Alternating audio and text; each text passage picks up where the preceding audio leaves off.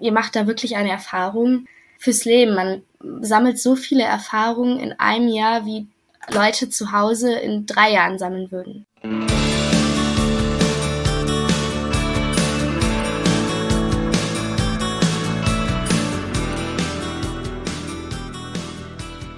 Hallo und herzlich willkommen zu einer brandneuen Episode von Beste Zeit, dem Podcast zum Auslandsstudium von und mit College Contact. Ich bin Alexandra Michel. Und ich bin Elias Merkel. Und gemeinsam sind wir die Gastgeber dieses Podcasts, mit dem wir euer Fernweh wecken und euch ermutigen wollen, eure ganz eigene beste Zeit zu erleben. Sei es im Rahmen eines Auslandssemesters, einer Summer School oder auch eines kompletten Studiums im Ausland. Für unsere heutige Folge haben wir mit Luzi gesprochen. Luzi kommt aus der Nähe von Düsseldorf, hat letztes Jahr mitten im zweiten Corona-Lockdown Abitur gemacht und war dann für ein sogenanntes Academic Gap Year am Santa Barbara City College in Kalifornien. Wenn ihr unseren Podcast schon länger hört, dann wisst ihr wahrscheinlich, dass es sich beim Academic Gap Year um ein Schnupperstudium im Ausland handelt, bei dem ihr ein oder zwei Semester lang Kurse in verschiedenen Fachrichtungen belegen könnt. Ein solches Academic Gap Year eignet sich zum einen, wenn ihr noch gar keine Ahnung habt, was ihr studieren wollt und ihr einfach mal ein paar unterschiedliche Sachen ausprobieren möchtet.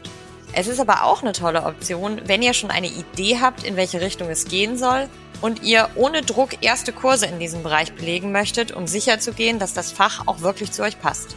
Letzteres war bei Lucy der Fall. Sie wusste eigentlich schon vor ihrem Gap Year, dass sie Jura studieren wollte und die Kurse am Santa Barbara City College haben sie dann noch einmal in ihrem Wunsch bestärkt. Wie sich Lucy mit ihren Mitbewohnerinnen in Santa Barbara verstanden hat, warum sich die Zeit in Kalifornien auch in sportlicher Hinsicht für sie gelohnt hat und was sie in ihrem Academic Gap hier sonst noch so erlebt hat, erfahrt ihr, wenn ihr jetzt dran bleibt. Los geht's!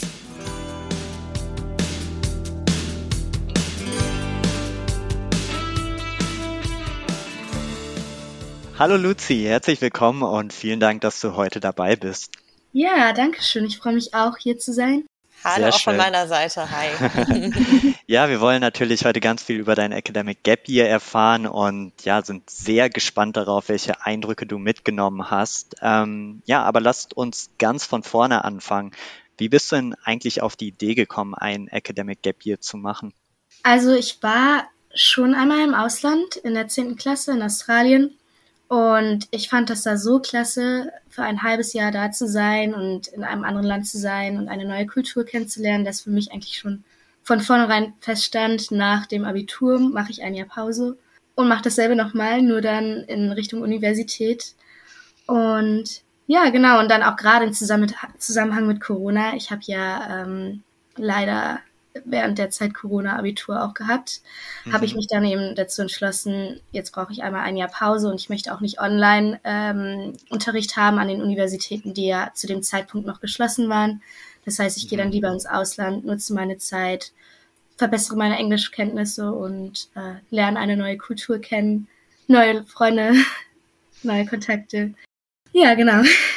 Jetzt gibt's ja ganz verschiedene Sachen, die man machen kann nach dem Abi. Na, ne? also du hättest Au pair machen können, du hättest Work and Travel machen können, ähm, du hättest irgendwie Freiwilligendienst im Ausland machen können oder einfach nur einen Sprachkurs oder eben jetzt dieses Academic Gap Year, also im Prinzip das Schnupperstudium. Ähm, waren die anderen, wären die anderen Programme auch eine Option für dich oder war das von vornherein klar, dass du, ähm, dass du so ein Gap, also ein Academic Gap Year machen möchtest? Ich glaube, das war schon von vornherein klar. Ich hatte, ich hatte da natürlich auch mit meinen Eltern drüber gesprochen, weil die ähm, das Gap Year finanzieren und die sagten, das sieht schon besser im Lebenslauf aus, wenn man dann auch wirklich studiert hat. Mhm. Also ich glaube, jede, alle, alle Optionen wären cool gewesen, aber für mich war das Academic Gap Year schon das Richtige. Ich wollte einfach dieses College-Leben äh, erfahren und da auch rein.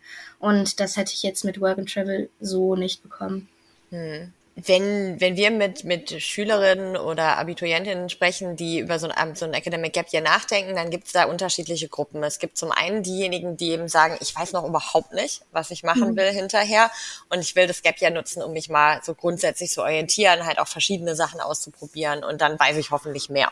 Ähm, es gibt andere, die, die wissen ganz genau, was sie wollen ähm, und wollen einfach schon mal vielleicht erste Kurse in dem Bereich belegen oder auch einfach nochmal prüfen, ist es wirklich das Richtige? Und dann mhm. gibt's halt diejenigen, die zwischen vielleicht ein, zwei, drei verschiedenen Sachen schwanken und dann eben sagen, ich probiere alles aus ja. ähm, und dann weiß ich am Ende hoffentlich, welche Richtung es werden soll. Wie war das bei dir? Hattest du vorher schon eine Idee, was du, was du studieren möchtest? Ja, also ich wusste schon vorher, äh, dass ich auf jeden Fall in Richtung Jura gehen möchte. Das mhm. stand auch für mich von ganz Anfang fest. Ich hatte mich auch schon an einer Uni beworben gehabt, an der wurde ich dann in dem Jahr auch nicht angenommen. Noch ein Grund mehr dann für mich, ins Ausland zu gehen und es im mhm. nächsten Jahr noch einmal zu probieren, also dieses Jahr eben.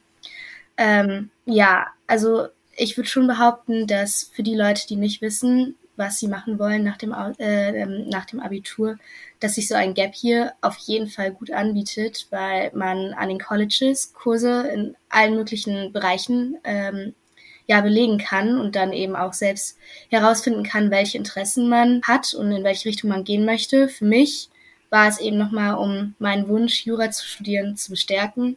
Mhm. Also ich habe dann auch in dem Gap hier eben viele juristische Kurse belegt, um zu sehen, ist es denn jetzt auch wirklich was für mich? Und das war dann auch ganz genauso. Also es hat mich in meinem Wunsch, Wunsch nur bestärkt. Ich weiß mhm. jetzt auch, Jura wird auf jeden Fall das Richtige sein. Ich fand das super spannend, auch in ein Rechtssystem aus einem anderen Land einen Einblick zu bekommen. Äh, ja, aber ich habe trotzdem auch in Klammern Spaßkurse belegt, also Kurse, die jetzt nichts mit Jura zu tun haben. Mhm. Äh, ja, einfach mhm. mich da auch auszuprobieren. Mhm. Wir sprechen nachher auf jeden Fall nochmal auch im Detail über deine Kurse, aber vielleicht mhm. nochmal so einen kleinen Schritt zurück. Ähm, wie bist du auf die USA gekommen? Du hast gesagt, du warst ja schon in Australien. Ähm, das wäre jetzt keine Option gewesen, weil da die Grenzen ja noch zu waren zu dem genau. Zeitpunkt. Ähm, aber warum, warum sind es genau die USA geworden und warum ist es dann auch gerade das Santa Barbara City College geworden, was, was ja. du ausgewählt hast? Also tatsächlich stand die USA für mich am Anfang außer Frage. Ich wollte nicht mhm. in die USA. Ich hatte einfach nur im Kopf, die Studiengebühren sind so hoch, dass es für mich finanziell nicht machbar ist. Und dann habe ich, äh, genau, Australien wäre eigentlich mein Erstwunsch gewesen, aber wie du schon sagtest, die Grenzen waren geschlossen. Das heißt, ich habe dann erstmal in Richtung Kanada geguckt. England war mir zu nah. Ich mhm. wollte schon etwas weiter weg, äh, aber auf jeden Fall in ein englischsprachiges Land. Und habe dann äh, mir die Universitäten in Kanada angeguckt. Ähm, war dann aber doch nicht ganz so begeistert und habe dann doch nochmal einen Blick auf die USA geworfen. Gerade College Contact, das finde ich so toll ähm, an euch. Ihr habt da eine ganze Auswahl an verschiedenen Colleges äh, quer durch die USA und ich habe mir das alles durchgelesen auf eurer Webseite und geguckt, was passt denn jetzt zu mir. Und ähm, als es dann, als, als die Entscheidung dann schon stand, okay, es wird auf jeden Fall die USA und nicht Kanada, war für mich klar, ich möchte irgendwo hin, wo es sonnig ist, wo es warm ist. Ähm, also eher in Richtung Kalifornien oder Florida.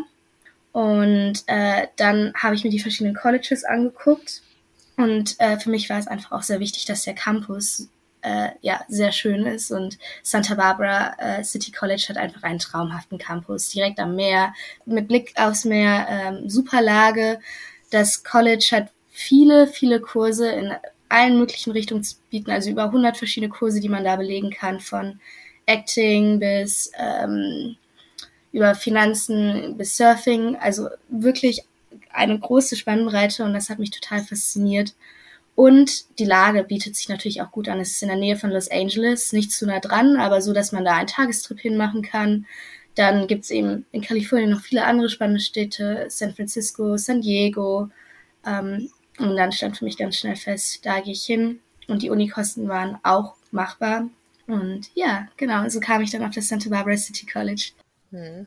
Das ist, glaube ich, auch tatsächlich so ein, so ein Vorurteil, was, was uns auch immer wieder in der Beratung mhm. begegnet, dass ähm, wir mit auch Studierenden sprechen, die ein Auslandssemester machen wollen, aber eben auch mit potenziellen Gap-Year-Studierenden. Ähm, und wenn wir die USA ins Spiel bringen, ganz oft kommt, ah, das kann ich mir nicht leisten, das kostet genau. ja, weiß ja. ich nicht, 20, 30.000 Dollar pro ja. Jahr und so weiter. Genau das. Ja, das ist, das ist total typisch, weil man das auch immer wieder hört. Und es ist ja auch gerade bei diesen, ich sage mal, bei den ähm, privaten Elite-Universitäten, den ganzen Ivy League, ähm, Hochschulen wie jetzt Harvard, Stanford, Yale, ja, ja. da ist das der Fall. Ne? Ich ja, meine, das zahlt kaum jemand, weil die eben sehr, sehr viele Stipendien auch anbieten, aber das sind natürlich so die Zahlen, die da einfach äh, durch, die, durch die Welt geistern. Und ja. ähm, das ist halt schon so, dass bei den staatlichen Universitäten und gerade dann auch bei den Community Colleges, die ja. sich eben für ein Gap Year auch gut anbieten, ähm, die Studiengebühren weitaus geringer sind. Mhm. Und ähm, das ja auch gerade ein Vorteil ist, warum auch viele, viele amerikanische Studierende an den Community Colleges anfangen, mhm. weil die Studiengebühren dort niedriger sind. Und auch wenn internationale mhm. mehr zahlen, ähm, sind die immer noch im Vergleich wirklich günstig. Und ich glaube, dass, ähm, dass unsere Community Colleges in den USA im Vergleich jetzt zu, zu Universitäten auch in Kanada und Australien ähm, da definitiv mithalten können. Also ich glaube, das ist wirklich so ein Punkt. Ich finde es das gut, dass du das auch angesprochen hast, weil das eben wirklich so ein Vorteil ist. Ich würde auch behaupten, dass ja, dass das Level auch nicht niedriger ist, dadurch, dass es in Klammern nur ein Community College ist. Also es ist definitiv nicht so. Gerade Santa Barbara City College ist äh, im Bereich der Community Colleges in den USA auch ganz weit oben äh, im Ranking. Und äh, ich habe noch nie eine Schule gehabt, wo ich sagen würde, alle Professoren sind so engagiert, so toll, so charismatisch, haben Spaß an ihrem Job. Mhm. Das ist dann auch eher schulisch gehalten. Man sitzt dann mit 25 Leuten in einem Raum, 15 Leuten in einem Raum und wird da unterrichtet auf ähm, Universitätsniveau, was man so in Deutschland niemals hätte. In Deutschland sitzt man da mit 300, 400 Studenten in der Vorlesung. Ähm, ja, das ist einfach so viel persönlicher, das Verhältnis der Lehrer, mhm. der Professor, der kennt auch äh, deinen Namen. Und ich finde das echt super schön und einfach auch, also wie du schon sagtest, die Kosten sind gar nicht so hoch, wie man denkt. Ich komme jetzt, glaube ich, sogar auch günstiger raus, als wenn ich nach Australien gegangen wäre, wo die Kosten für eine Universität bei 10.000 liegen. Ich habe jetzt 5.000 pro Semester bezahlt. Ähm, das ist schon nicht so schlecht. Hm. Ich glaube, das ist die, die Spanne einfach in den USA, ähm, mhm. wie du auch schon angesprochen hattest, Alex, dass es eben ja so, so viele Hochschulen in den USA gibt. Und ja, klar, die privaten, ähm, da zahlt man ja zigtausend an Studiengebühren, aber äh, tatsächlich gibt's ja eben auch mit den Community Colleges ähm, weitaus günstigere Optionen. Mhm. Und genau, aber auch mit den staatlichen Unis, ne? Also wenn man jetzt überlegt, Klar. auch die Cal States, ähm, die sind ja auch, die sind teilweise schon etwas höher als jetzt vielleicht ähm, mhm. die, die Community Colleges, aber auch die sind jetzt weit weg von dem, was ähm, was man was man so landläufig ähm, vermuten würde. Ja, mhm. Seattle stand für mich auch noch zur Option, mhm. weil äh, auch dort, ich glaube, das war ähm, das College mit den niedrigsten Tuition Fees, die lagen, mhm. meine ich, bei zweieinhalb, dreitausend, irgendwie so um den Dreh. Mhm. Ähm, für mich wäre es da zu regnerisch gewesen, Sonne, deswegen habe ich mich dann doch für das andere College entschieden. Mhm. Ähm, was auch noch ein Punkt war, weil ich hätte ja auch nach San Diego gehen können oder nach San Francisco oder nach Los Angeles. Ähm, ich wollte irgendwo hin, wo jetzt nicht zu viele internationale Studenten sind. Also wo jetzt nicht mhm. zu viele Deutsche sind. Und ich habe mir dann schon die Zahlen angeguckt, wie viele International Students sind auf welchem College. Und mhm. das war dann in Santa Barbara immer noch verhältnisweise am niedrigsten. Also es mhm. gab da schon einige Deutsche, aber äh, jetzt nicht so viel, wie als wenn man dann irgendwie nach San Diego gehen würde oder eben mhm. nach San Francisco oder nach Hawaii. Mhm. Das ist ein interessanter Punkt, auch den du ansprichst. Wo, wo kamen denn die Studierenden, gerade die internationalen Studierenden, so her? Mhm. Ähm, ich glaube, es gibt relativ viele Studierende aus Skandinavien, wenn ich das ähm, so richtig auch von anderen mitbekommen habe. Ähm, war das auch dein Eindruck? Ja, also es war eine sehr große Mischung. Ich glaube, die meisten kamen tatsächlich aus den Niederlanden und mhm. aus Skandinavien, also Norwegen, Schweden. Schweden war eine ganz große Fraktion. Im ersten Semester war es noch so, wir waren recht wenige, wir waren nur 300 International Students auf, ich weiß nicht, 16.000 Studenten da, mhm. eben durch Corona, dass ganz viele noch nicht gereist sind. Das war schon super. Und da war ich auch die einzige in meinem Student Housing, die aus Deutschland kam. Ähm, aber äh, wir hatten da sehr, sehr viele Niederländer. Ich habe da auch mit 15 Niederländern gelebt und äh, äh, die Schweden auch ganz, ganz viel. Aber ansonsten haben, hat man trotzdem eine große Mischung. Es kamen Leute aus Italien, aus Spanien, Peru, Brasilien, England hatten wir auch. Ähm, ich überlege gerade, was noch. Wir hatten ein paar aus Dänemark. Äh, Portugal hatten wir noch. Also wie gesagt, mhm. von überall her. Das war schon echt toll, weil so hat man nicht nur die amerikanische Kultur kennengelernt, sondern auch andere Kulturen. Man, man hat ja natürlich dann auch äh, internationale Freunde da gefunden. Mhm. Das war schon sehr spannend. Ja, ich finde es auch, das haben die meisten im Vorhinein gar nicht so wirklich auf dem Schirm. Ähm, wie du schon sagst, man möchte vielleicht erstmal die, die Kultur und auch die Leute des Gastlandes mhm. kennenlernen. Ähm, aber genau so als kleiner Pluspunkt am Rande, ähm, jetzt gerade auch äh, im spezifischen Kalifornien oder die, die USA, es ist natürlich ja ein sehr attraktives Ziel für Studierende aus der ganzen Welt. Nicht nur aus Deutschland, ja. sondern natürlich aus vielen anderen europäischen Ländern. Und so hat man quasi diesen, diesen Benefit, dass man nicht nur die amerikanische Kultur kennenlernt, sondern ja auch die spanische, die italienische, niederländische und eben halt auch Freunde aus der ganzen Welt. Ich muss äh, auch ganz ehrlich sagen, also für mich war das damals so ein Minuspunkt. Ich wollte ja irgendwo hin, wo nur mhm. Amerikaner sind, damit ich auch mein Englisch üben kann, damit ich auch bloß nur Amerikanisch spreche. Mhm. Aber jetzt so im Nachhinein muss ich sagen, das ist echt genial, weil wenn ich jetzt nochmal irgendwie ins Ausland möchte, ich habe Freunde auf der ganzen Welt. Ich kann, wenn ich jetzt irgendwie mal morgen beschließe, ich nehme einen Flieger nach Schweden, dann muss ich mir kein Hotel suchen, sondern kann bei meinen Freunden übernachten. Genau. Ja. Äh, oder auch Brasilien. Jetzt habe ich so viele Anknüpfungspunkte in der Welt, so viele Reisen jetzt auch in der Zukunft. Also das ist schon gar nicht, gar nicht so schlecht. Es ist echt, echt super. Und dann auch zu hören, was aus denen geworden ist, was sie jetzt machen, wo die sind, die reisen ja auch. Mhm, ähm, klar. Ja. Und für die dasselbe, wenn die nach Deutschland kommen wollen, dann sage ich, ich habe auch all meinen Freunden gesagt, bevor ich gegangen bin, wenn ihr nach Deutschland kommt, schreibt mir, ihr könnt bei mir übernachten, ich zeige euch die Umgebung.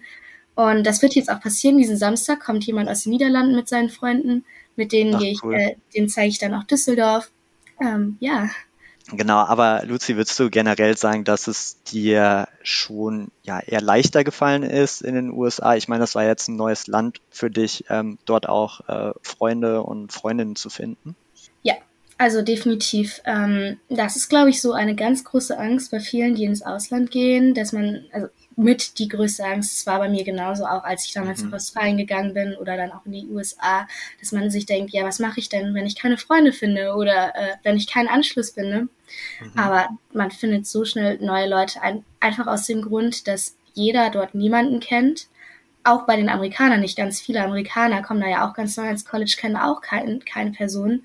Das heißt, man findet da ganz schnell ähm, Freunde und dann auch gerade im Student Housing. Ich habe auf einem Häuserkomplex gewohnt. Das waren fünf Apartments, ähm, ja, auf einem Komplex und in jedem Apartment haben dann vier bis sechs Leute gelebt. In meinem Haus, wir waren sechs Mädchen, wir waren das Größte. Die äh, anderen vier, also kamen aus Amerika auch, aus Kalifornien auch.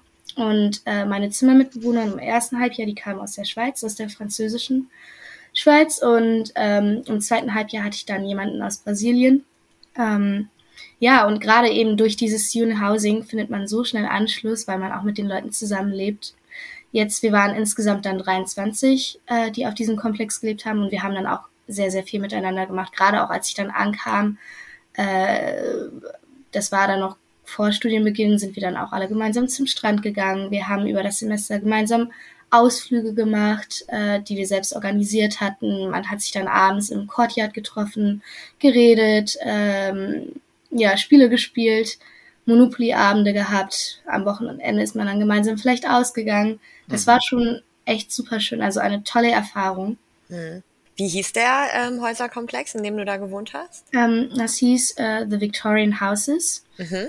Den habe ich auch nur durch Zufall gefunden. Ich habe leider ähm, sehr spät mit der Häusersuche angefangen. Da kann ich auch nur jedem empfehlen, bitte fangt da vier Monate im Voraus schon an. Wenn ich fünf Monate in den Victorian Houses war, wir hatten, also ich glaube im Februar war das schon ausgebucht für äh, das äh, Wintersemester. Also es ging so schnell. Bei mir war es dann so, äh, das Mädchen, das eigentlich in meinem Doppelzimmer gelebt hätte, die kam auch aus Deutschland, auch aus Düsseldorf, die hat ihren äh, Passport verloren und konnte da nicht anreisen. Und ich habe dann mhm. am nächsten Tag da angerufen gehabt, weil ich das gefunden hatte und alle anderen Student Housings waren schon voll.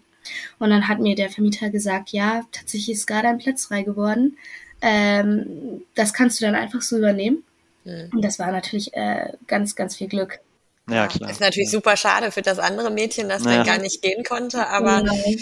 aber ist natürlich super, dass du da dann noch rangekommen bist. Ja, und man, man muss einfach auch offen sein, ähm, überall leben zu können. Man muss sich darüber im Klaren sein, Kalifornien ist nun mal ein sehr beliebter Staat. Das ist ja der Sunny State. Da möchten auch die Amerikaner alle leben. Dementsprechend mhm. sind die Lebenserhaltungskosten da auch recht hoch. Das war mir vorher auch so nicht bewusst, aber ähm, gerade Miete ist ja auch sehr hoch und da muss man sich auch mhm. Plan sein, okay, vielleicht ziehe ich jetzt mal in einem Doppelzimmer oder in ein äh, Dreierzimmer, einfach um mhm. da ein bisschen Kosten zu sparen. Mhm. Und dann vielleicht auch mal ein bisschen weiter weg von der Universität oder vom College. Jetzt mhm. das College hatte kein On-Student-Housing, wie das vielleicht bei anderen Colleges in den USA so ist.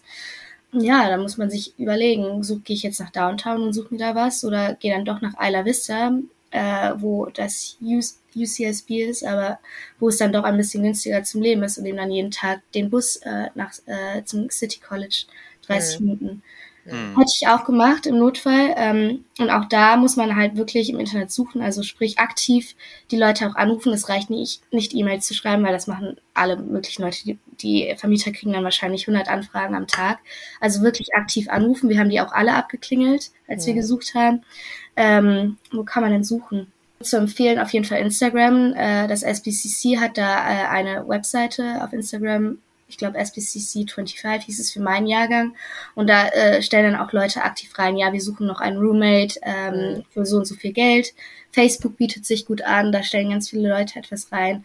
Ansonsten im Internet, wenn man früh genug gesucht hat, die äh, Student Housings wie The Victorian Houses, Beach City, Coral Group, ähm, ja, die bieten sich dann eben dafür an zum Leben. Mhm. Tropikaner auch noch. Du hast schon ähm, gesagt, dass man eben auch offen sein sollte, vielleicht mhm. eben das Zimmer zu teilen mit einer Person oder zwei Personen. Du hast ja auch gesagt, du hast erst mit einer Schweizerin, dann mit einer Brasilianerin zusammen mhm. in einem Zimmer gewohnt. Das ist ja was, was wir hier gar nicht so kennen. Also wir kennen das von unseren Geschwistern vielleicht, dass wir mal mit der Schwester oder dem Bruder ein Zimmer geteilt haben ähm, und haben da, ich sag mal, gute oder schlechte Erfahrungen gemacht. ähm, aber wir kennen das halt jetzt nicht unbedingt, dass man im Studentenwohnheim ähm, sich ja. ein Zimmer teilt. Und das ist was, auch wenn, wenn wir mit, mit Studierenden sprechen, ähm, egal ob jetzt für ein Gap Year oder auch für ein, für ein Auslandssemester dann später im Studium, ganz viele sagen von Anfang an, Gott, also auf gar keinen Fall, also Einzelzimmer muss es sein. Mhm. Ähm, und es ist ja auch total nachvollziehbar, wenn man das einfach nicht kennt. Aber es ist in den USA halt einfach super üblich und auch irgendwo ja. Teil der College-Erfahrung, ne, dass man eben sich dieses Zimmer teilt. Ähm, wie war denn das für dich? Das war doch bestimmt auch nicht immer einfach, oder? Nein, definitiv nicht. Also ich, ich hatte eigentlich immer auch das Gefühl, es ist sehr einfach mit mir zu leben und ich wollte auch diese Erfahrung machen, dann in ein Doppelzimmer zu gehen. Ähm, generell das Leben bei mir im Student Housing, das war schon WG-Style. Also wir hatten dann unser eigenes Haus mit eigenem Wohnzimmer, eigener Küche, ja, und dann eben die eigenen Zimmer da drinnen. Ähm, insofern war das schon ganz cool, aber ähm, man muss sich halt auch darüber im Klaren sein, man kennt seine Zimmermitbewohner vorher nicht wie als wenn man hier in eine WG zieht, da in der Regel kennt man dann ja die Leute schon, man eröffnet dann gemeinsam eine WG, aber dort, man kennt die Zimmermitbewohner nicht. Und das kann entweder ganz gut gehen oder auch nicht so gut. Und ich habe beide Erfahrungen gemacht. Ich hatte mhm. im ersten Halbjahr eben die äh, französische Schweizerin und wir beide kamen nicht so gut miteinander klar. Sie hatte einen ganz anderen Lebensstil. Sie ist dann immer um acht ins Bett gegangen. Ich war mal so das Gegenteil. Und mhm. ich glaube, man lernt dann eben auch durch diese Zeit eben auch Kompromisse einzugehen. Man lernt, wie man Streitereien löst.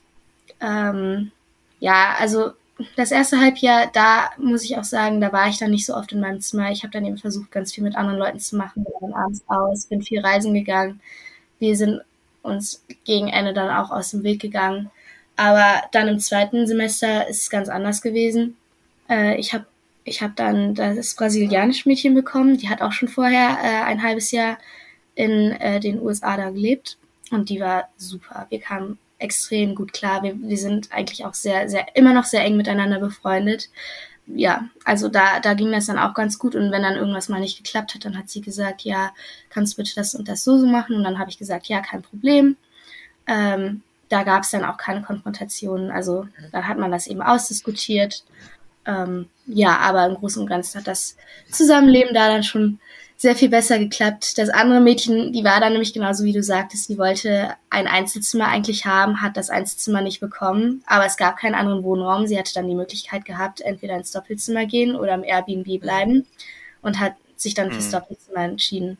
Mhm. Also ich glaube, man muss schon offen sein, eben auch in Doppelzimmern zu leben, wenn, wenn da jemand ist, der sagt, ja, das geht wirklich gar nicht, ich brauche mhm. meinen Platz, dann muss man sich halt eben nach Einzelzimmern mhm. umgucken. Und das gibt es ja auch. Also es ist genau. eben dann in der Regel teurer, ne? das ist klar, aber, ja. ähm, aber die Möglichkeit gibt es natürlich auch. Aber, ja. aber ich finde das spannend, ähm, dass du eben auch erzählst, dass du beide Erfahrungen gemacht hast und ähm, denke, dass das eben auch was ist, was einen irgendwo prägt. Und gerade wenn man so eng dann zusammenlebt, ähm, kann mir vorstellen, dass der Kontakt eben dann zu deiner brasilianischen Mitbewohnerin wirklich auch erhalten bleibt, wenn man so ja, viel, so viel auch miteinander da geteilt hat. Und ihr habt natürlich den Vorteil gehabt, dass ihr da in dem Haus eben einfach auch noch ein bisschen mehr Platz hattet. Ne? Ihr konntet mhm. ins Wohnzimmer, in die Küche und habt dadurch, dass es so WG-Style war, eben auch die Möglichkeit gehabt, ein bisschen auch jetzt nicht immer aufeinander zu hocken. Und das habe ich dann auch gemacht. Also gerade im ersten Semester, ich äh, war dann auch sehr oft im Wohnzimmer. Hm. hm. Hab dann auch teilweise im Wohnzimmer geschlafen. Gegen Ende ist es dann doch echt kritisch geworden. Aber das hm. kann, das kann nun mal passieren. Äh, das passiert nicht häufig. Das war jetzt bei mir so.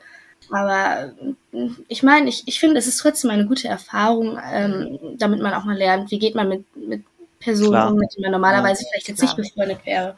Ja. Und solche Sachen gibt es natürlich auch in, in, normalen WGs, wenn man sich nicht das Zimmer teilt. Das ist natürlich immer noch ein bisschen enger, wenn man mhm. sich das Zimmer teilt, aber auch, ähm, ich habe auch in WGs gewohnt während des Studiums und ähm, auch wenn man sich nur das Bad und die Küche teilt, gibt genug Konfliktpotenzial. Ja, ja, genau. also, weil man doch sagen, unterschiedliche Einstellungen hat dazu, was passiert mit den, äh, was passiert mit den, mit dem Geschirr nach dem Essen und wie lange braucht man im Bad und so. Geschirr ne? also, ist auch mein ganz großer ja. im ganzen Haus, aber das ist in allen Häusern so gewesen, nicht nur bei uns und äh, zwangsläufig trifft man da nun mal auch auf Konflikte. Das ja. ist aber auch ganz normal und das gehört zum Leben mit dazu mit anderen Leuten, weil jeder eben anders äh, aufgewachsen ist. Von daher ist es auf jeden Fall in Ordnung auch gewesen. Hm. Ja, genau. Und ich finde es, genau, ich finde es auch wichtig und auch gut, dass du diesen, diesen Lernprozess quasi dann sozusagen dort mitgemacht hast.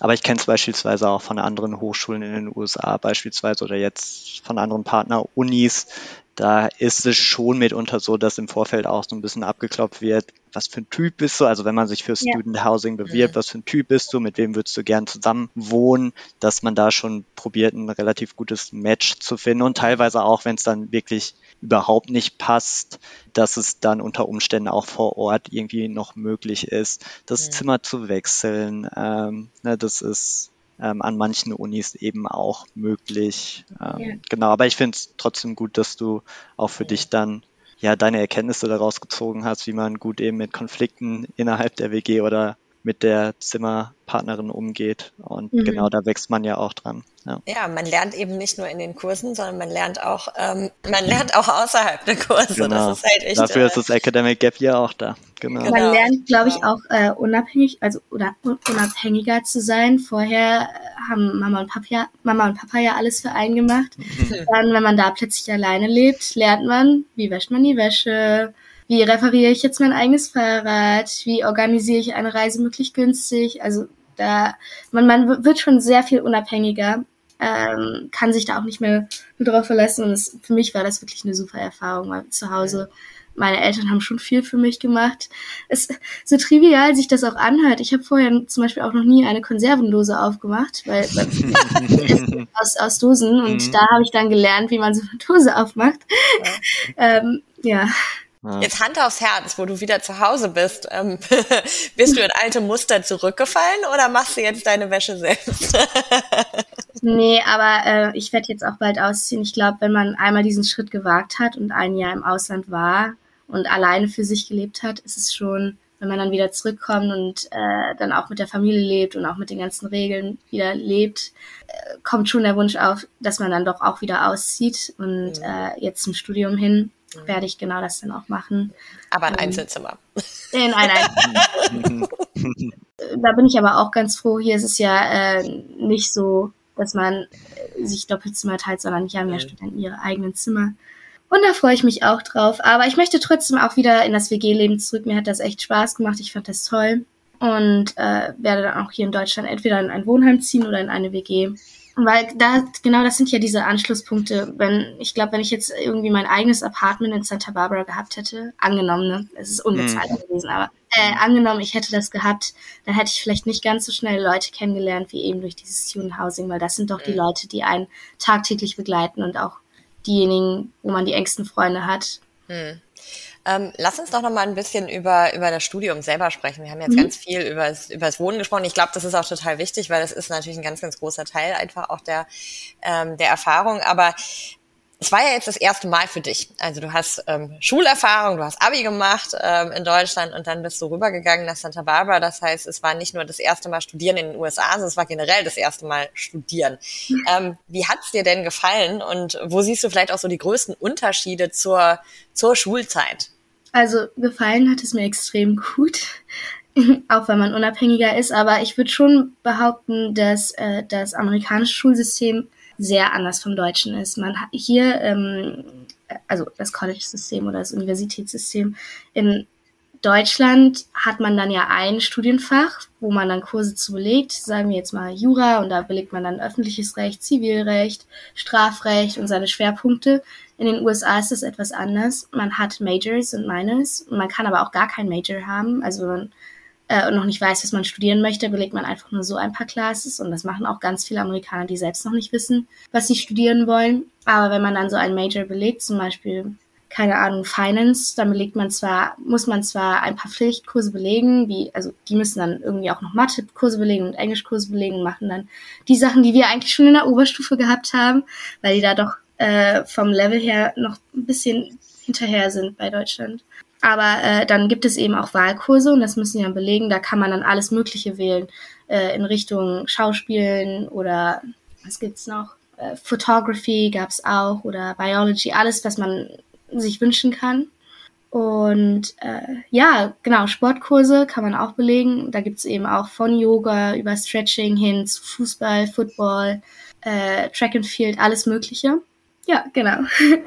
Vielleicht kann ich dir mal erzählen, welche Kurse ich belegt habe. Ja, auf ja, jeden Fall. Ja. Mach das mal.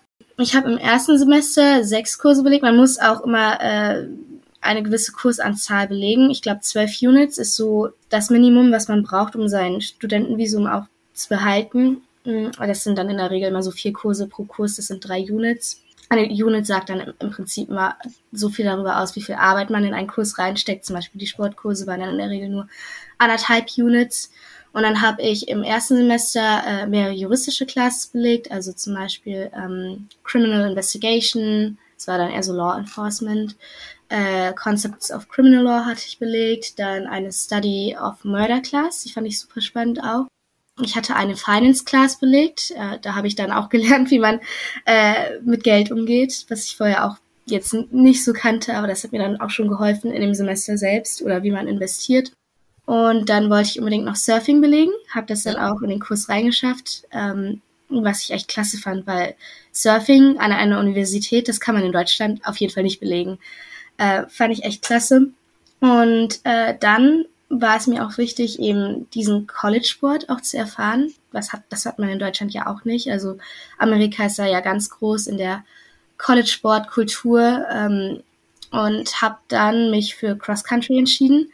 Das ist Laufen, fünf Kilometer Laufen sind die äh, Wettkämpfe immer und dann aber nicht über eine Rennbahn, sondern in der Regel irgendwie über Gras, Berge, äh, Dreck, also verschiedene Strecken. Und das ist schon so, wie man sich das auch vorstellt. Also das College hat dann pro Altersklasse oder pro Geschlecht auch einen eigenen Coach. Man hat eigene Physiotherapeuten, die sich um einen kümmern. Und äh, man hat dann aber auch wirklich hartes Training. Ich hatte dann sechsmal die Woche Training, von Montag bis Freitag und am Wochenende, so samstags immer Wettkämpfe. Ähm, und dann auch jeden Tag wirklich zwei bis drei Stunden. Das war im Semester, ersten Semester echt hart. Ich musste dann montags und donnerstags immer um 6 Uhr zum Training erscheinen. Das ging dann bis 8 Uhr und danach bin ich dann in die Kurse rein. Und dann am äh, mitten in der Woche war es dann immer, äh, hat das um eins gestartet. Das war aber eigentlich fast noch schlimmer, weil die Sonne eben so heiß war. Ja, klar. Äh, und man ist es ja nicht so gewohnt, irgendwie bei 30, 32 Grad äh, laufen zu gehen. Aber ich würde schon sagen, dass man da an seine Grenzen kommt und dann aber auch wirklich Erfolge sieht. Ich bin dann, ich habe dann gestartet mit 30 Minuten pro 5 Kilometer und aufgehört nach den 10 15 Wochen mit 24 Minuten für die 5 Kilometer. Und wenn man diese Erfolge sieht, das ist schon extrem cool, wenn man dann die eigenen Physiotherapeuten hat, die dann, wenn man Verletzungen hat, sagen, ja, du musst die und die Übung machen und ja, wir können dich hier mal massieren, um, um da äh, die Verspannungen wegzukriegen. Hm. Das ist eine Erfahrung, die hat man, die würde man in Deutschland, glaube ich, nie so kriegen. Mhm. Das ist ja auch das Gemeinschaftsgefühl, ne? Also das ja. ist ja irgendwie was, was der Sport ist, ist an amerikanischen Unis und Colleges ja einfach unheimlich, ähm, ich sag mal so, ähm, hilfreich für das Gemeinschaftsgefühl, dass die Leute sich mit dem College identifizieren und mit ihrem Sportteam und gerade auch an den großen Universitäten sind dann ja da sich zigtausende äh, Zuschauer bei den Footballspielen und, ähm, ja. und so weiter. Das ist halt einfach anders als in Deutschland, wo der Sport sehr viel mehr in Vereinen organisiert ist, ist eben, sind wirklich die Colleges ja auch ähm, so der erste Schritt quasi zu auch Profikarrieren. Also die Leute kommen vom ja. College Basketball zum äh, zur NBA, die kommen vom College Football in die NFL und so weiter. Ähm, mhm. Und das ist natürlich ähm, eben einfach auch toll, dass du diese Erfahrung machen konntest. Und auch gerade jetzt in deinem Fall äh, zeigt es ja auch, dass man nicht unbedingt den Sport schon ewig ausgeübt haben muss, ähm, um damit machen zu können, sondern dass man eben auch so als, ich sag mal, Freizeitläufer oder Freizeitläuferin ja. ähm, da eben dann mitmachen kann. Ne? Es kommt halt darauf an, für was für einen Sport man sich entscheidet. Die Teams, ich war jetzt im College Team. Also es gab Sportclasses, da kann jeder rein. Mhm. Äh, die Teams ist dann wirklich der Leistungssport, was ich jetzt auch gemacht habe und wo man das dann auch erfährt mit diesem äh, College zusammen, äh, mit dieser College-Zusammengehörigkeit, dass man dann auch wirklich Kleidung vom College kriegt, eigene Taschen, ähm, in denen man dann auch zu den Wettkämpfen muss. Aber es ist abhängig vom Sport. Also für die, für Football und für Basketball, das sind ja die größten College-Sports in den USA, gab es Tryouts. Mhm. Da wird man dann wirklich auch nur ins Team aufgenommen, wenn man gut ist. Mhm. Bei äh, Fußball, also bei deutschen Fußball, das hatten wir ja auch mhm. ebenso. Da gab es auch Tryouts und wenn man das dann nicht geschafft hatte, ist man in, eben in die Sportclass gegangen. Mhm. Äh, aber ansonsten so für kleinere College-Teams, wo es eh nicht genug Leute gibt, wie jetzt Track and Field oder Cross Country, äh, da kommt man dann auch so rein. Und das City College hatte wirklich auch eine große Auswahl an Sport. Man konnte auch Volleyball machen, mhm. äh, man konnte Tennis machen. Baseball.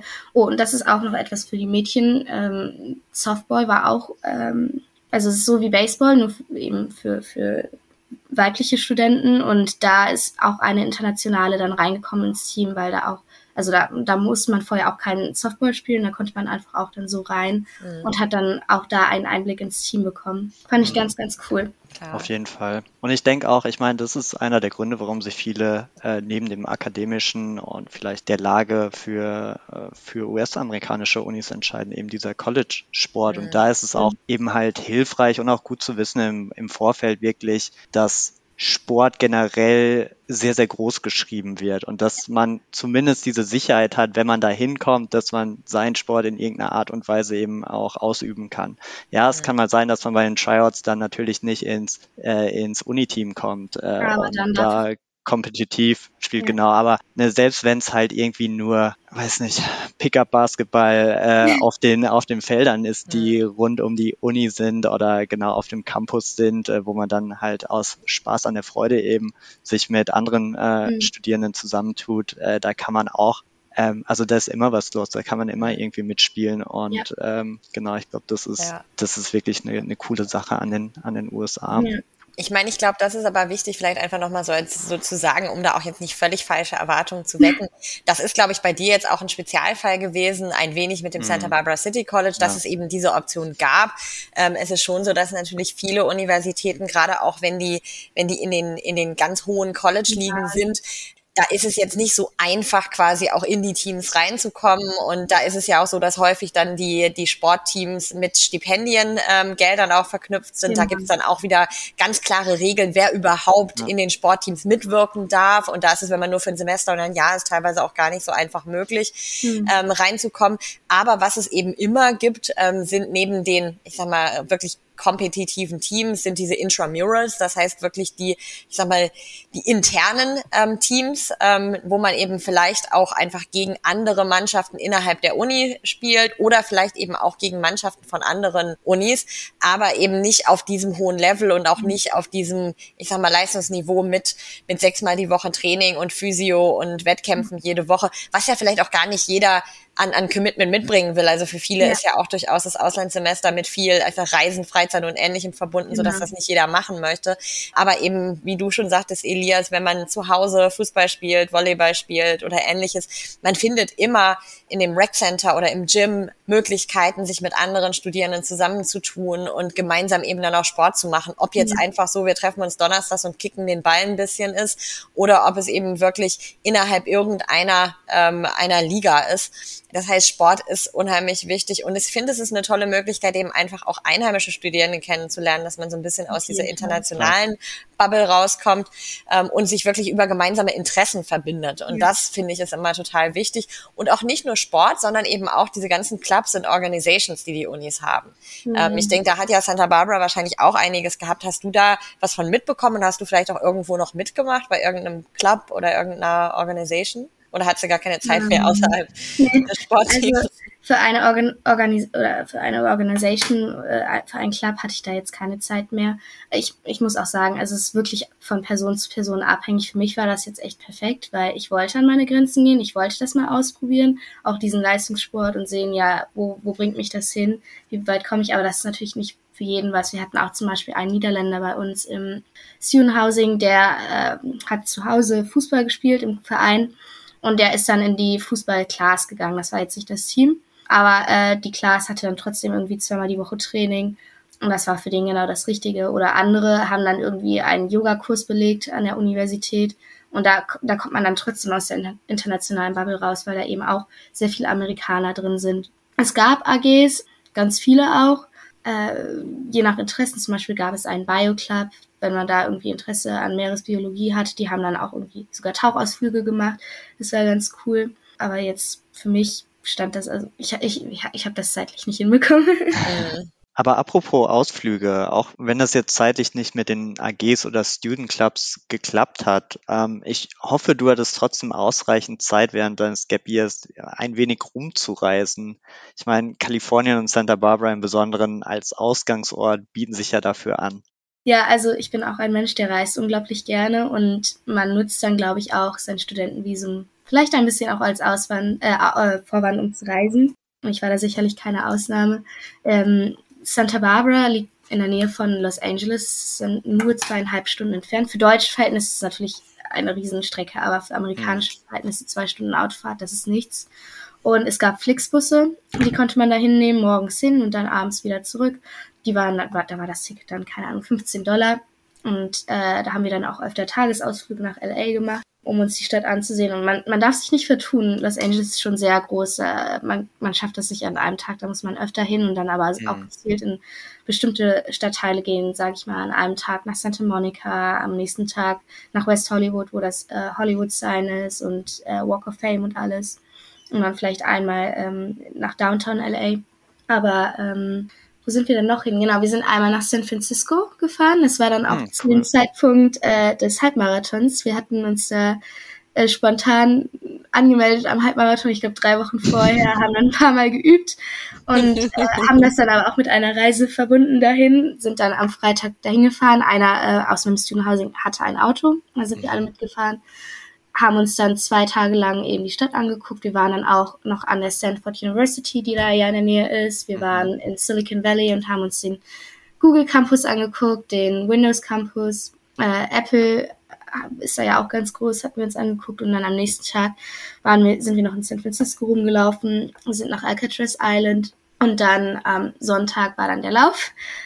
Der war extrem cool, aber auch anstrengend. Und dann ging es auch wieder nach Hause. Ansonsten, wir waren noch in San Diego. Ich war noch in Monterey. Ähm, mhm. Auch weil da die Schwester von einem aus meinem Student Housing gewohnt, äh, gewohnt hat, die habe ich dann da besucht.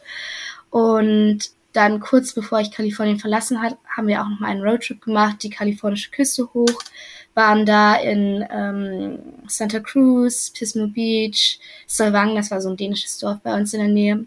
Ja, und äh, ich glaube, den coolsten Trip, den ich auf jeden Fall gemacht habe, der, äh, das war ein, auch ein Roadtrip. Da, da haben wir dann aber einen Flieger nach Las Vegas genommen. Die Flieger mhm. nach Las Vegas sind in der Regel auch sehr günstig. Ich glaube, wir hatten da 90 Dollar bezahlt für den Hin- und Rückflug zusammen. Oh wow. Ja.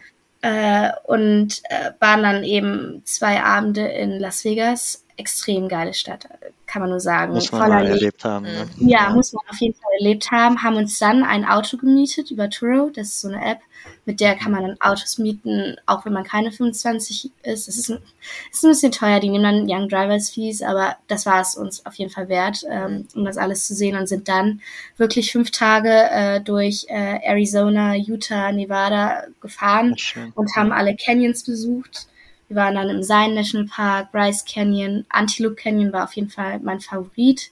Wir sind auf der Route 66 gefahren, wir waren im Grand Canyon. Wow. Das war extrem, extrem cool. Horseshoe Band war auch noch dabei und haben dann wirklich 13, 14 Stationen gehabt. Wir waren auch etwas ambitioniert, wir wollten alles. ich wollte gerade sagen, 13 äh. in der kurzen Zeit, das, äh, ja, das war da kann man zwei Wochen für verwenden. Ja. Genau, ja, genau. Wir sind dann wirklich ja. jeden Tag gefahren, drei Stunden, sind dann irgendwo hin, sind da dann ein bisschen rumgewandert und sind dann weitergefahren zum Airbnb.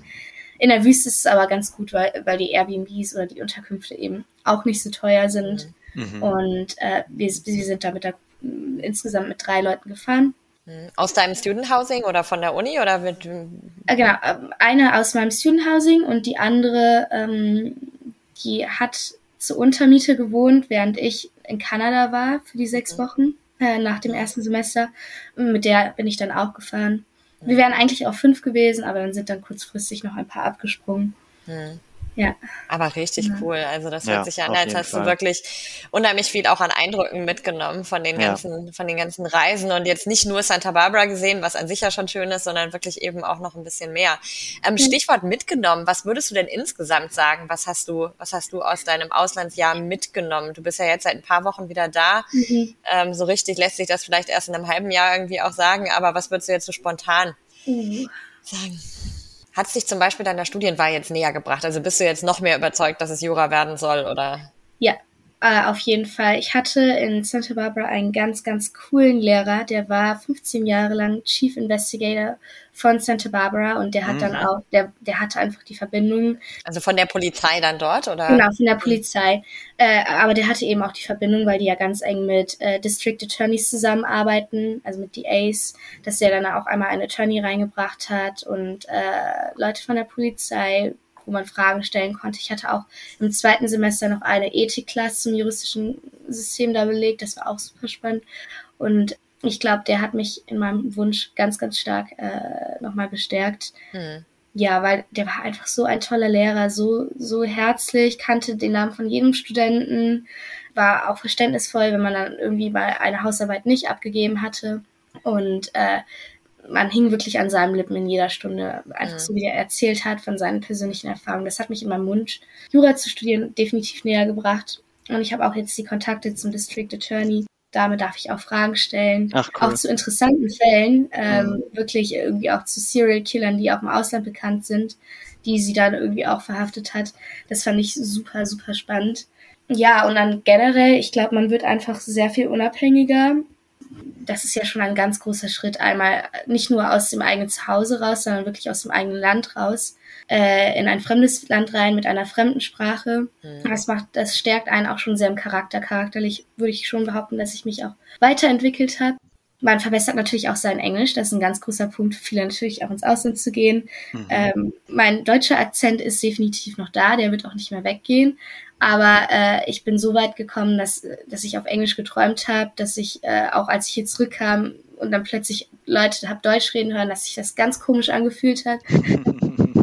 das, äh, ja, äh, und dass Ja, ich man äh, muss auch sich erstmal wieder reinfinden. Ne? ja, klar. dass man auch deutsche Wörter vergisst. Ich äh, habe dann Mhm. mit meinen Eltern natürlich manchmal auch telefoniert oder mit Freunden und dann fielen mir Wörter nicht mehr ein, also ganz einfache Wörter auch nicht. Und weil man so viel Englisch spricht und dann, Mhm. Man denkt dann auch nicht mehr nach. Also ganz am Anfang war es dann noch so, dass ich irgendwie einen deutschen Satz im Kopf hatte, den habe ich dann erst übersetzt und dann habe ich den sagen können. Das hat dann immer ein bisschen länger gedauert und irgendwann vergisst man das dann einfach. Man, man spricht nur noch und man lernt auch den englischen Slang kennen. Das, also man lernt ein ganz anderes Englisch kennen als auch im Unterricht. Klar. Es kommt Ja. dann auch sehr, sehr organisch, wie du es schon beschreibst. Mhm. Und Ja. natürlich die Kontakte, also Freunde, lebenslange Freunde, die man da auch hat. Das ist extrem genial. Ich war ja dann auch noch in Kanada für sechs Wochen für einen Ski Instructors Kurs zwischen den beiden Semestern da und habe da auch noch mal ganz viele Freunde kennengelernt, auch Leute aus den USA. Die durfte ich dann da auch besuchen, aber dann auf der anderen Seite an der East Coast war ich dann in Washington und in ähm, Boston. Das ist einfach extrem cool, dass man Freunde überall auf der ganzen Welt hat, Ja. äh, die man ein Leben lang da besuchen kann.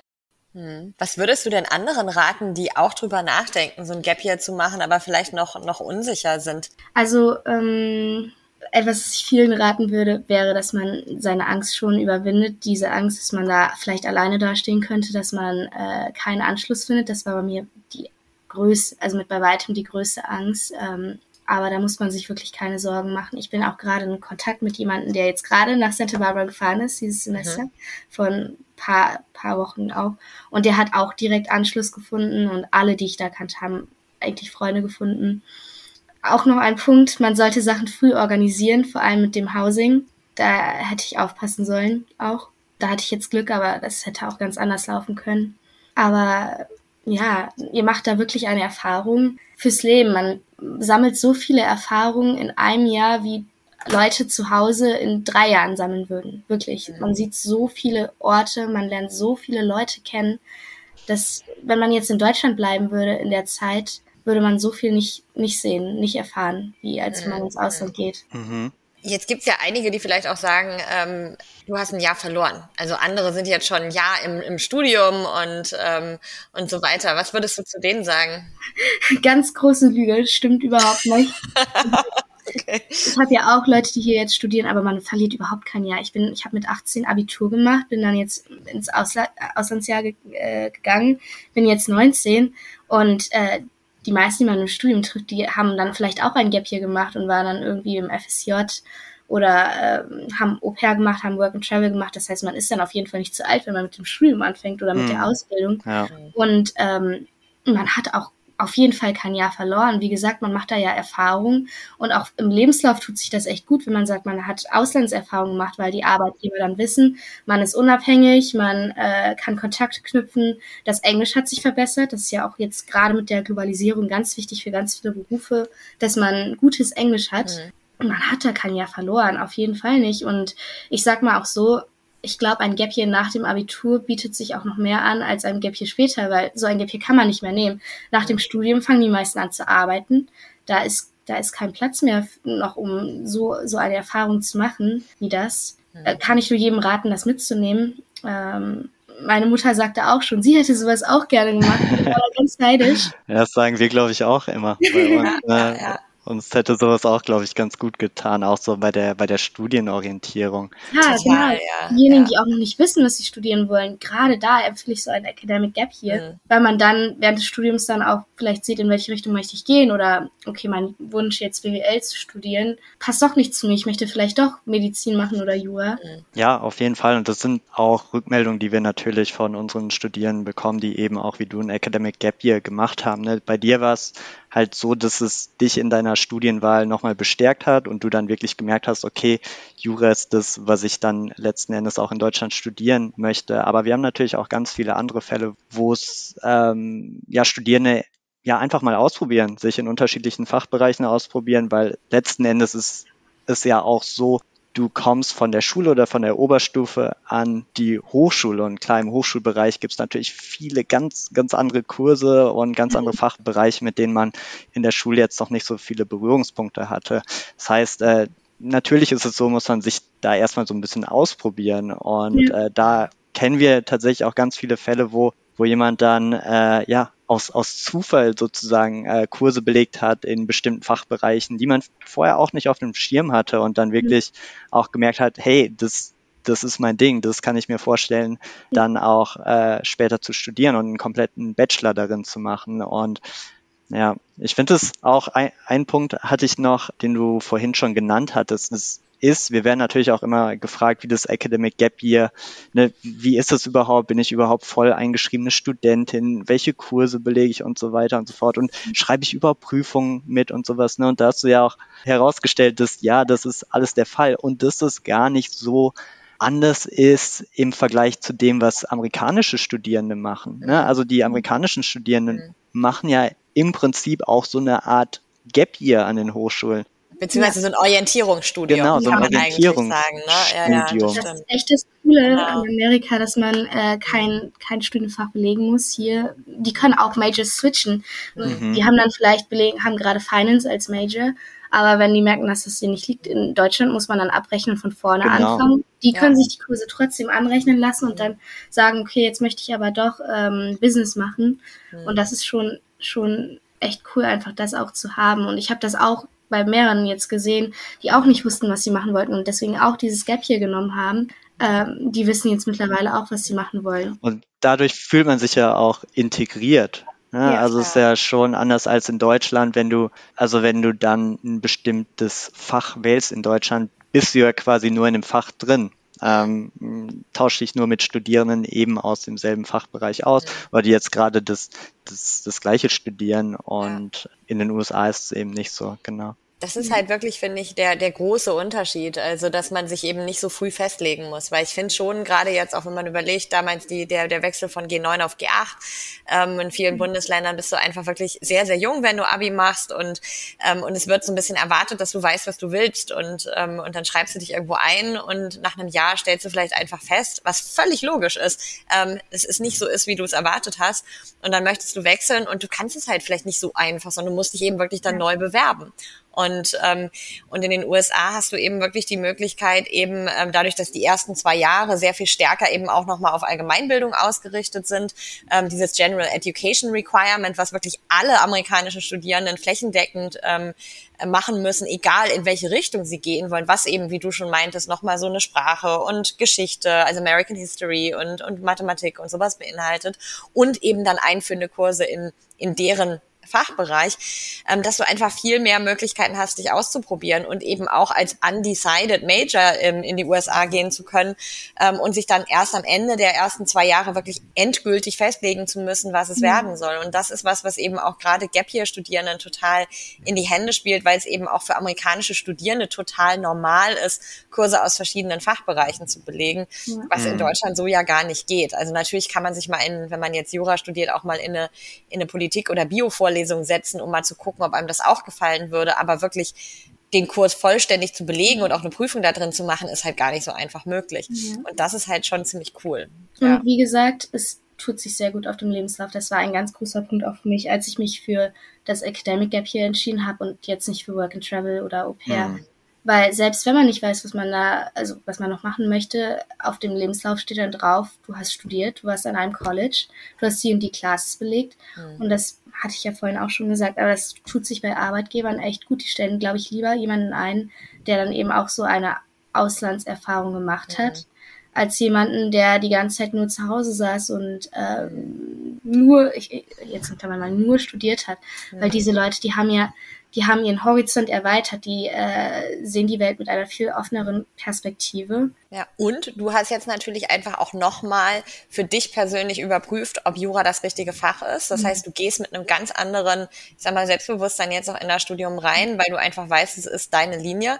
Und ähm, das ist natürlich auch bei manchen Fächern, wo man vielleicht auch Auswahlgespräche und ähnliches hat, ähm, wenn man schon mal Kurse an einem College belegt hat in dem Bereich, man eben nicht nur direkt vom Abi kommt, sondern einfach in so einem Auswahlgespräch sagen kann, ja, ich war für ein halbes Jahr in den USA und ich habe da zwei einführende Kurse vielleicht in, in Biologie belegt und das und das hat mir richtig gut gefallen und das hat mich bestärkt, das jetzt auch wirklich studieren zu wollen.